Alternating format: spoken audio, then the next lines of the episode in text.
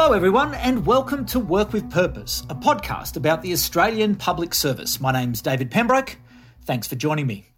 I begin today's podcast by acknowledging the traditional custodians of the land from which we broadcast today, the Ngunnawal people, and pay my respects to elders past, present, and emerging, and recognise the important and ongoing contribution they make to the life of this city and region. Today, we speak with the Australian Border Force Commissioner Michael Outram, who returns to work with purpose to discuss how his organisation has managed the challenge of COVID 19 while delivering on its mission to protect Australia's border and enable legitimate trade and travel. The Australian Border Force is the Australian law enforcement agency responsible for offshore and onshore border control, enforcement, investigations, compliance, and detentions in Australia. Commissioner Outram began his policing career on the streets of London, spending 20 years in the Metropolitan Police Service, rising to the rank of Detective Chief Inspector, serving in roles in anti corruption, anti terrorism, and major investigations. He came to Australia when he was seconded to the New South Wales Police and a role with the Independent Commission Against Corruption. Since then, he's worked with both the Australian Crime Commission and the Australian Federal Police before joining Border Force in 2015, and he was sworn in as Commissioner in 2018. For the super fans of Work with Purpose, you will remember that Commissioner Outram joined the AFP Commissioner Reece Kershaw in episode 9, while the ABF was still dealing with the fallout from the Ruby Princess cruise ship passenger incident in Sydney. But certainly a lot has happened since then. Michael Outram, welcome to Work with Purpose. That must seem a long time ago. David, indeed, um, in some ways a lifetime ago because um, things are very different today. As you say, in 12 months, a, a, tremendous amount has changed. What has changed? And, and what has happened through the year? And, and perhaps in a potted version, take us from that time um, through the year about some of the big changes that have taken place. Yeah, sure. Obviously, back then, um, we were very focused on the issues that arose through Ruby Princess, of course, in the public discourse, but we were still very much fo- focused on closing down borders to you know high risk countries and travellers that were high risk, implementing the exemptions regime. And um, back then, we, of course, we thought that closing the borders was a complicated process. But I can tell you, uh, David, that closing the borders uh, pales in significance and, and complication in terms of what opening them is, is, is like. But in fact, when the focus shifted to the vaccine rollout, um, and um, Major General Frewen came in to undertake that with the Department of Health. It kind of gave us a bit of breathing room. The focus really went onto the vaccine rollout, and while states and territories have been obviously adjusting their own individual um, border restrictions and controls with their state orders, it gave us time to think about opening the border to travellers to trade, um, uh, shipping, cruise ships, etc and to start that planning process airport by airport, port by port. And we've been doing that. And he gave us a bit of lead in time to where we are now. And you've probably heard some of the announcements today from the New South Wales government. And I think the Prime Minister may actually be making an announcement as we speak in terms of the opening of the international border and how that might be phased out. So we're ready and prepared for that. Um, still a lot of things to be worked through, state by state again. The other thing I would say is it's been hard for us in some ways operationally, where as you mentioned just now, we run onshore uh, detention. That means we have detention centres in many states and territories, including on Christmas Island as a result of COVID. We've had to reopen Christmas Island to deal with the, the fact that we couldn't return a lot of our detainees to the countries uh, where they normally return to. And moving detainees around the network is normally how we rebalance the numbers in the network. And of course, with state border closures, that's made that really difficult. Keeping COVID 19 out of our detention centres is a huge success for the Australian Border Force. We haven't had one positive case in our detention population, but that hasn't come easily. Uh, we've had to fight hard um, to maintain that position. Moreover, our maritime crews, our maritime crews may live in Cairns, they may live in Sydney, and their ship may sail from Darwin or their ship may, may well sail from Perth. And of course, we've had to deal with the border restrictions in terms of moving our crews around to avoid them constantly having to go into domestic quarantine arrangements. I could go on, David. There's there's so many ways that things have changed today, but very much now we're focused on how are we going to start to open the border and try and get back to some sense of normality in 2022. Yeah. Now, I really do want to talk about opening the borders, but I but but I'm intrigued by this challenge for the bureaucracy around so many issues. And as you say, you could have gone on. You've just mentioned a few. With so many competing priorities, how do you make the best decisions? And how do you make decisions about what it is that you're going to do next? That's a very good question. Um, we've actually realised through COVID 19 that prioritisation uh, is actually a strategy to deal with the complexity, to deal with the stretch in our resources, to deal with our attention span. We, we can't focus on everything all the time. So ruthless prioritisation, in fact, will be a, the mantra of the ABF going forwards as well. Um, clearly, we get a steer from government. We're very closely connected into cabinet processes, very closely connected with our minister, the Minister for Home Affairs, of course, and, and other ministers. And so we know what the government's priorities are. You have, of course, to get ahead of what the what the government's agenda is. We knew that opening the border was was coming out as the the prime minister set out the four phase plan. So we've been mapping that against the work that we have to do. Of course, in terms of that that prioritisation, what are our priorities might not be a priority for other Commonwealth or state departments or organisations, and you know, everyone's focusing on their own thing. So, for example, I mentioned earlier on the Department of Health may have been focused on the vaccine rollout, where we wanted them to focus with us on opening borders. So, prioritisation also requires a bit of negotiation and collaboration as well across the Commonwealth and the states and territories, sitting down with airlines, airports, state health, state premiers, state police. This work's all been going on behind the scenes, but it also, of course, requires good governance. Within our organisation during the pandemic, uh, we've actually increased significantly and exponentially our detection of illicit narcotics at the border. Um, there's been massive increases, 100% almost in consignments by sea cargo, 50% in air cargo, and our detection rates have gone up. And so illicit drugs is a priority too in detecting those drugs. And we've moved officers out of airports to be able to do that into our cargo um, inspection areas. And of course, the AFP's Operation Ironside laid bare some of the challenges we face at the border. So they're, they're competing priorities. And through our governance processes, through our, our decision making, we have to enact those priorities at the coalface by making clear decisions. And when I say ruthless prioritization, that means also being clear out about what it is we're not doing, because we can't do everything. Um, and we have to understand what the opportunity costs are of not doing certain things. So we're, we're getting much better, I think, at now understanding what those trade offs are in our organization. We're going to have to continue to do that as we come out of COVID because we have to both balance the need to get trade and travel going again and to facilitate that. We're Australia's customs service. We're here to support trade, almost a trillion dollars in two way trade going across our borders just before the pandemic. But we also have to make sure we're on our, on our, on our guard against those threats and risks at the border too at the same time. So prioritisation is always going to be part of the mantra. Um, through COVID, of course, you need to be nimble and agile. Uh, one of the things I've learned through uh, COVID is uh, you can trust many things. You've got to trust yourself and your judgment. You've got to trust your people. Don't always trust your processes. Um, the processes sometimes were designed way before COVID and they're not nearly agile and lean enough um, to point us to the right areas of decision making. So we've had to really think about some of our processes and really use our judgment and far more communication, just talking with people, frankly, through some of this complexity. I'll probably park there, David. Again, it's one of those, it's a really good question. I could talk a lot, but uh, hopefully that's giving you some food for thought anyway. Well, it is. It's such a vast canvas upon which you do have to make these decisions. But if you were to give a bit of advice to others, other leaders, um, inside the APS around probably a couple of things in that. One is around that ruthless prioritization. You know, how do you go about telling someone that what it is they need you to done to do is not your priority and is not going to be done how how do you communicate that effectively and then secondly how do you not become slave to the black letter process that has been in place and how do you provide the uh, decision making and the permission environment around those changes and those agilities so the organize so your organization was able to move faster. Well that's a very good point. One of the one of our biggest challenges through covid has been um, bringing together data from our very disparate systems in order to um, inform decision making whether that be at the most senior levels of government or in the abf so we've had to really work hard on understanding where the data sits in our organization to in order to diagnose where our rate of effort is going, um, what our performance is in that regard. And so, for example, mapping our workforce. through the early parts of COVID, you know, understanding which officers used to be at airports on the, say the 20th of January 2020, where are they today?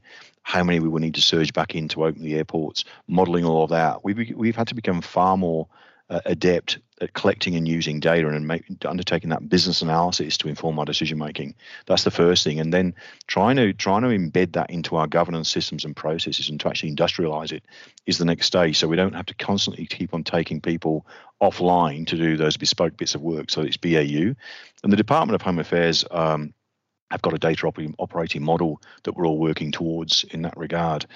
The second question was really a good one. I, it really resonates with me that idea that you know you can sort of saddle people with process. And we've just in, introduced through covid believe it or not uh, we've introduced a new operating model in the abf some would say that we're um, you know was kind of taking on more than we can sort of chewing more than we can uh, biting off more than we can chew in that regard. But the reason we've done that is because in the first couple of months of covid what we saw was we had to empower our subject matter experts at the coalface to make decisions in real time and they were really good at it they know their job, they know their operating environment, and provided they were clear on what the guidance was um, from myself and through the line of command, they got on with it. I think what we've seen through COVID in the ABF at least is some tendencies towards then kind of overcorrecting and over bureaucratizing that and slowing us down, trying to introduce really good process in some senses, but really process that actually inhibits speed and agility. So it's getting the right balance here, I think. Um, but really giving the, the front line the guide rails through having really well crafted standard operating procedures and processes and having really good governance that's focused on the right things but at the right levels so what we're doing in the abf is we're actually we've actually moved to a geographic delivery model from away from a functional a purely functional one and we're pushing as much of the governance down and accountability to that matter for performance and risk and those things down that line as close to the point of delivery as we can um, and I think that's really important to empower our people. And I've seen examples in the ABF over the last year of some processes that were put in place for the right reasons, say, for example, managing workplace health and safety risks. But it's actually led to a situation where frontline officers are having to phone people in Canberra for permission to undertake tactical operational activities. That just isn't where we want to be. Um, mm. it, it's counterintuitive. So we're actually really focused at the moment on empowering our people to get on with the job.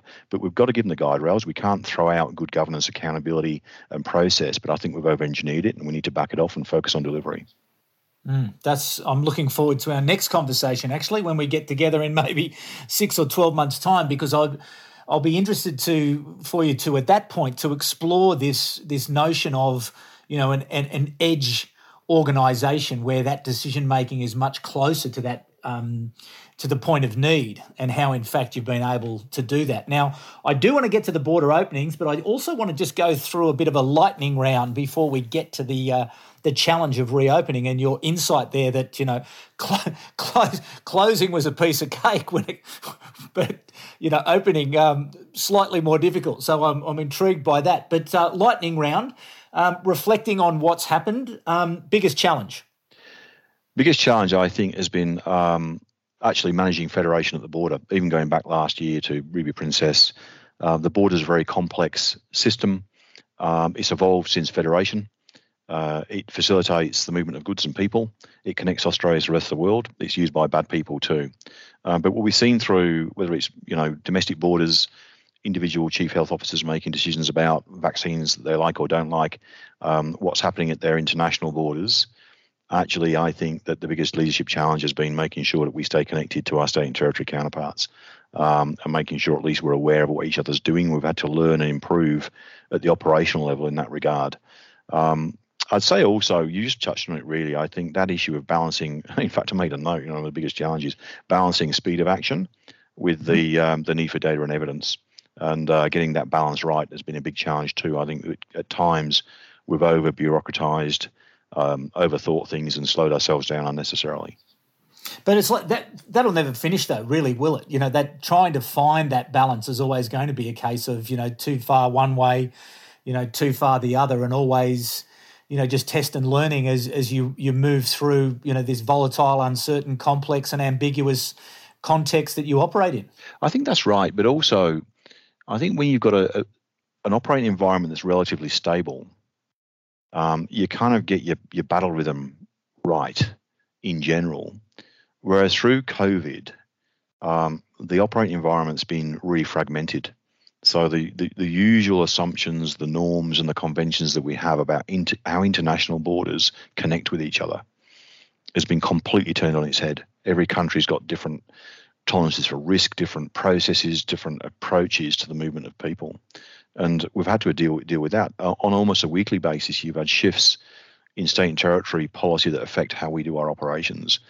So I think we've got to be more more lean and agile in our thinking about our operating models because they need to be able to adapt. Sure, if you can get into a, into a stable and standard battle rhythm, that's great, and that's important. But I think we also know, know, need to know when and how we can we, we have to speed up, and when and how we can sort of pull back into a sort of a, a more normalized battle rhythm. And COVID has taught us that quite often we have to accelerate and real quick, um, and we have to have the the sort of flexibility within our SOPs and our governance to allow us to do that.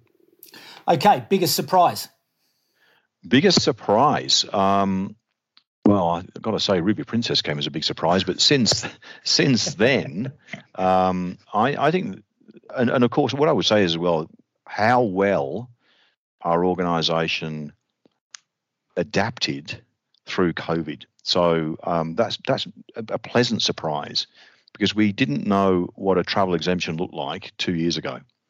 Didn't exist. wasn't a process. Um, so, um, so I think that the agility, the ability, and the willingness of our people to go the extra yard has been, I say, the biggest surprise. Not because we didn't we didn't think they had it in them, but you never tested it to this scale, and they keep on delivering time and time again. So it's been the biggest pleasant surprise I've got to say. Um, I think that the, uh, the, another big surprise I think has, has, come today in terms of the the speed with which um, the New South Wales Premier today has announced that New South Wales is opening up to international travellers without quarantine. Um, so that that's come out today this morning, uh, and so we knew that New South Wales were going to make an announcement. I'm not sure that anyone fully anticipated quite the extent to which they were going to go to in terms of the hotel quarantine arrangements and home quarantine arrangements and, and basically opening it up. So we'll be spending the next few days, no doubt, um, working with our ministers and the Commonwealth Government and Commonwealth departments to, uh, to understand how we, we at the Commonwealth level now uh, operationalise at the international border. Mm, that's interesting, isn't it? So, did you have no visibility around that decision? Uh, well, we knew that New South Wales were going to make an announcement, and obviously we've been looking at the, the, the national plan, and what they what they've announced isn't incongruent with the national plan. But of course, we, are not privy to the decision making of the New South Wales cabinet, mm. um, and we, we we were planning for a left and right of arc, so it hasn't completely caught us out because we we planned for a sort of complete opening versus you know very conservative approach. We do have that sort of those sort of assumptions in our planning, um, but it's moved very quickly, and uh, I don't think we we fully anticipated well if you were put, put, put a bet on it, David, um, I'm not sure I would have bet on mm. no home quarantine whatsoever for vaccinated international travellers. Um, but you know, um, New South Wales government have made the decision that was based on their own advice, and we will now in, interpret that and, and understand how to operationalise that at the border. But we can't always, you know, I guess, get ahead of what the states and territories are going to do, um, and that's been one of the things that constant through COVID. Uh, whether it's to do with the arrival of you know positive COVID positive crew on bulk carriers or you know airplanes arriving up in states. There's, there's been all sorts of challenges through this um, pandemic that have, have, challenged, I think, the, you know, relationships and policy and thinking, and has caused people to ch- to change course. Yachts arriving, for example, in Darwin. Um, there's been a number of surprises we've had to respond to. But today was a good example where, okay, I mean, it hasn't taken us completely by surprise. It was within our planning parameters, but probably we wouldn't put our money there. Mm. Okay, next one. Biggest success. Biggest, biggest success. Ah, oh, there's, there's many. Um, keeping COVID 19 out of our detention centres has been a huge success. Uh, bear in mind that we have uh, Villawood right there in the heartland of Western Sydney, um, where there's been you know high rates of COVID 19 in the community for a long time now, um, and managing the detention network around the country. Um, you know, with detainees who are removable who want to go home and we can't get them home. Um, so managing our detention operations has been a, a, huge success. Managing the exemptions regime, inbound and outbound. Now we haven't probably won everyone over on this. We can't please all the people all the time, but by and large, the exemption regime has worked. It's stood up and it's achieved its purpose in terms of minimising um, the um, and slowing certainly in the early days the the arrival of COVID nineteen into Australia, but allowing people and business to get on and travel in the meantime. So there have been a, a couple of our, our, our, big successes, and I will I would hope that next time we talk, we'll be talking about how we reopened the border as being the next big success. Uh, so yeah, there's a couple off the bat. Okay, well, one more one more question before we get to that uh, discussion about reopening the borders. Biggest disappointment? Ah, biggest disappointment. Ah, that's a really good question. Uh, I, I, think the biggest disappointment through all of this was I think some of the um, reporting around Ruby Princess, if I'm being honest, because mm-hmm. um, I had six officers who who went on board that vessel, and they were ostensibly uh, people were trying to blame them for um, ostensibly the deaths of people, and that's that's really unfair. And of course, I came out public and spoke about that at the time. That was really disappointing. I think you know the sort of the the blame shifting and, uh, and the fact that you know people weighed into that um, so heavily without being armed with all the facts. That was really disappointing for me. Um, and uh, and I thought it was really, uh, you know, we're talking about very junior officers here um, who turn up at work every day, protect the border. Um, you know, they're they're doing their job. They did their job. They did what they were paid to do, and and to end up, you know, being pilloried publicly uh, the way they were was pretty disappointing. Fair enough. Okay, reopening the borders. Tell me that story. When did when did the planning start? And clearly today, as you say, the example out of New South Wales, you must have uh, all sorts of plans in place for different states, different territories, and and everything in between. Yeah, so it's it's it's been going on for months um, frankly, the planning. We've been doing scenario planning. We've been doing walkthroughs of airports with um, SACL, for example, the airport corporation there in Sydney. We've been working with airlines. We engage with airlines frequently, whether that be Qantas or other people, um, and with the states and territories, health, police, um, premiers, etc., linking to Department of Prime Minister and Cabinet, DFAT, um, our colleagues at Health, um, Department of Agriculture, Water Resources, etc. So it's been a huge effort in terms of the planning. What I would say is, put simply, is if you think about an airport and how it works, what the traveller th- pathway is through an airport has always been contingent, in my mind, upon what the states and territories do in terms of quarantine. So, in other words, if, there, if there's a requirement at an airport to untangle passengers according to where they came from, what their vaccination status is, whether their quarantine plan's suitable, irrespective of who's doing that untangling, if that's going to occur within the airport, it's going to slow it down. And, and at the moment, we can get, say, 2,700 people max a day through a single pier in Sydney with, with the current COVID uh, regime where we're having to distance people, temperature check them, sort them into buses for hotel quarantine. The state and territories do that. We work with the states and territories, and those processes take a long time. Of course, you have bags as baggage carousels as well to manage into this process. 2,700 a day. On a busy day in Sydney, ordinarily that pier would be to take about 35,000 a day. Mm. So a big difference. Now, we've always been saying, I've been saying uh, for weeks now, provided that the quarantine arrangements the states and territories put in place uh, the, the sorting they have to do or the compliance they have to do doesn't have to occur at the airport. We can almost go back to that sort of fast lane approach. But if there's going to be complicated untangling of passengers required according to their various have they filled in certain forms or have they got you know vaccines or not got vaccines what country they came from it's going to be a slow process and that would then go through to offshore what airlines do to commercial decisions so our airline is going to fly vaccinated and unvaccinated, capped or uncapped passengers all on one aeroplane, or not. So we've been working, you know, between those two contingent variables in the middle, saying, okay, well, let's assume the worst and let's assume the best. Um, so in a sense, the decision in Sydney today from New South Wales government makes our job a little bit easier at Sydney International Airport. But you're right. I mean, Victoria or Western Australia or Queensland might make different decisions about the quarantine arrangements, where you have to self isolate at home, some people have to go onto a onto a bus into a hotel, etc. So every airport in every state will be different, and we've been mapping out all the floor spaces, where the different processes will occur, how many officers we would need in terms of a fast lane process, a slow lane process, um, and even now today we still don't know how the airlines will commercialise what's going to happen in New South Wales, and we'll have to see. Um, but really, the, the, fact is, if it was all fast lane process, New South Wales could go back to 70,000 a, a, day um, in, a, in a busy period, but in a few weeks' time. There'd be no reason why it couldn't. It's all subject to what we have to do with the passengers offshore and onshore in terms of working out their vaccination status, where they're coming from, um, and at the moment, of course, whether they've got an exemption. Uh, primarily, those processes currently all occur offshore, and that's where we want them to occur, because otherwise, it, it, it risks compaction and some, you know, some, you know, problems at the Australian border if they all arrive unsorted, if I can put it that way. Mm. All of that uncertainty, all of that wargaming, um, it sounds exhausting.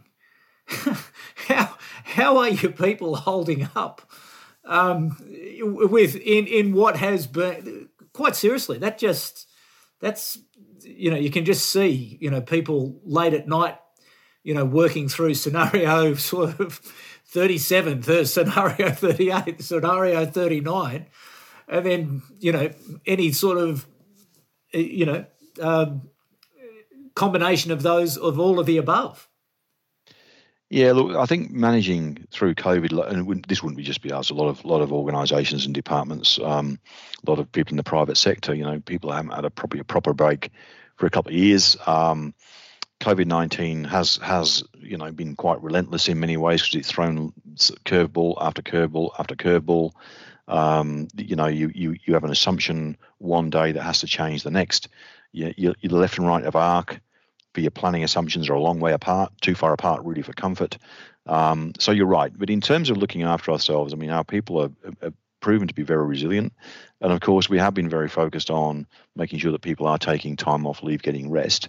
But you're right. At the end of the day, we've had to have people working till midnight over weekends and those sorts of things. And that's not going to change.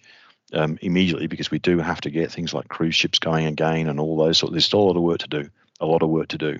Um, so managing the workforce, balancing the work across the workforce, not doing everything in Sydney or everything in Canberra, or you know, to spread the load has been something we've had to learn to do. And I think that COVID's given us the opportunity through you know virtual means like this. Like everyone, we've been running virtual meetings, people working from home, um, Teams, you know, Zoom, all these things that, none of us probably knew much about two or three years ago. Uh, within our vocabulary and BAU now almost. So, so I think spreading the load we're a big organisation. We have a national footprint. Rather than just concentrating on little sort of centres, is the way to do that. And getting all of our airport people to work together, for example, to connect to people in Canberra, and actually bringing the subject matter experts into the planning early. Um, we don't we don't and know everything in Canberra. We can't, and nor should we pretend to. So we've been pretty pretty focused on as well bringing in subject matter experts where we need to into those planning discussions and, and arrangements as well. Mm. So, is it your view that it's it's years, like it, it'll never go back to how it was? Is that is that a fair assumption, and that we really all now need to get ready for this new world where things, you know, it it'll be a long time before we're sort of back into a, a, a steady, steady, um, knowable way of, of, of travel. That's again a really good question. I, I wish I knew the answer to that because I think that depends on what happens with COVID nineteen um, and whether we get any more of these uh, variants of concern mm. that are of a concern in terms of our sort of vaccination status. Everything we're doing at the moment is hinging around obviously the vaccinations and the vaccination rates, not just in Australia, around the world.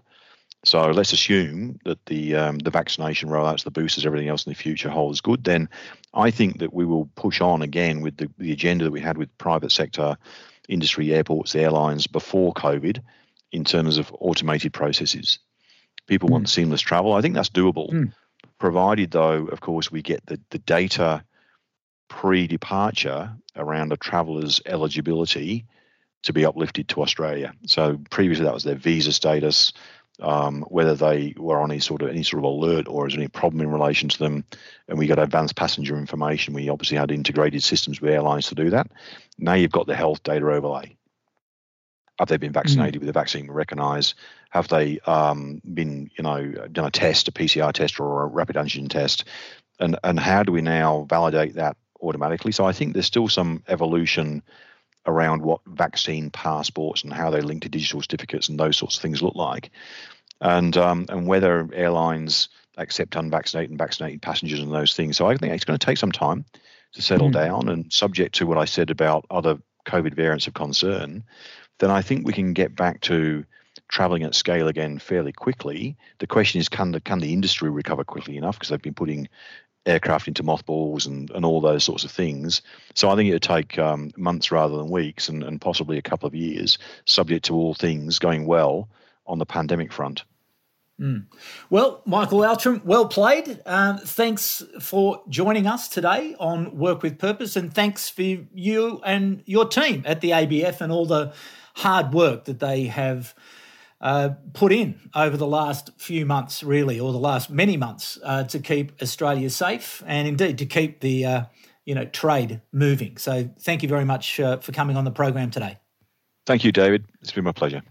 And to you, the audience, thank you for coming back once again. We are so grateful uh, for your ongoing support for Work with Purpose. Work with Purpose is a part of the GovComs podcast network. And if you would like to check out uh, Work with Purpose, please go to your favorite podcast browser and it is sure to come up. And if you do happen to come across our social media promotion for the program, please pass it along by sharing and if you are feeling particularly generous, a rating or a review of the program. That will help us to be discovered by more people. So thank you for your ongoing support. Thanks also to our good friends and colleagues at IPA and the Australian Public Service Commission for their support in putting the programs together every week.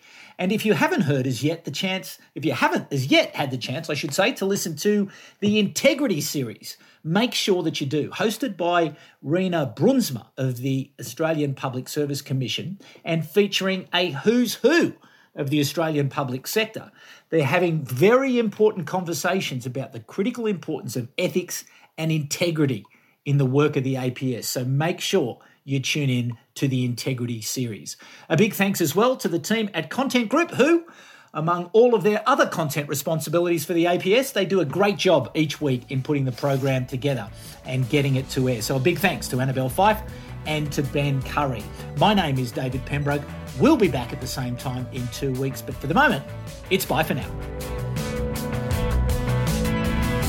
Work with Purpose is a production of Content Group in partnership with the Institute of Public Administration Australia and with the support of the Australian Public Service Commission.